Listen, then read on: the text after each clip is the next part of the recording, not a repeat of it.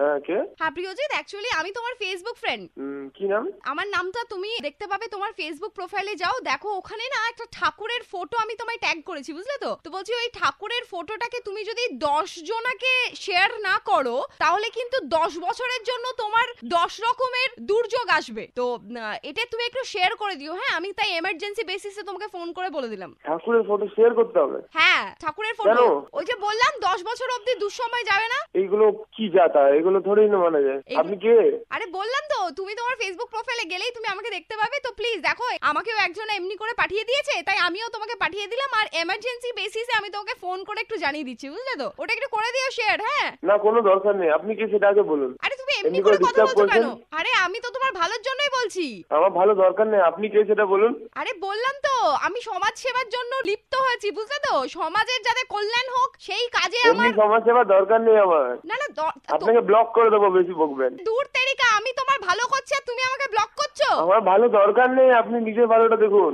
আরে মাত্র দশ জনকেই তো বলেছি শেয়ার করতে রে বাবা দশটা বন্ধু নেই করবো তোমার না আচ্ছা, কেন কর- আপনার নামটা বলুন আমি ব্লক করে দিচ্ছি আপনাকে না কেন করবে না এটা কেন মাত্র দশ জনকে শেয়ার করতে পারবে না আজব তো না পারবো না আরে ঠাকুর পাপ দেবে তো আপনি ডিস্টার্ব করে বন্ধ করবেন আচ্ছা প্রিয়জিৎ তোমার নামটা এত প্রিয় প্রিয় মিষ্টি মিষ্টি আর কথাগুলো এত কর্কশ কেন হ্যাঁ সকালবেলা উঠে উচ্ছে খাও নাকি আপনার তাতে কি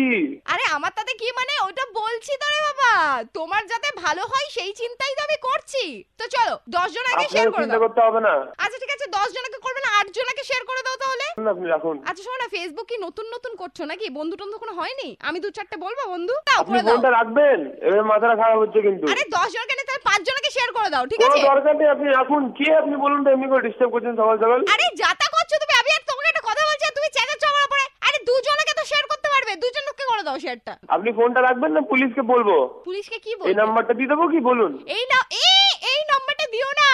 প্রিয়জিৎ এটা হচ্ছে 93.5 রেড এফএম এর নাম্বার বুঝলে আর আমি বলছি আর যে সোনিয়া সোনিয়াদি এমনি করে কে কল করে এখনো বোঝনি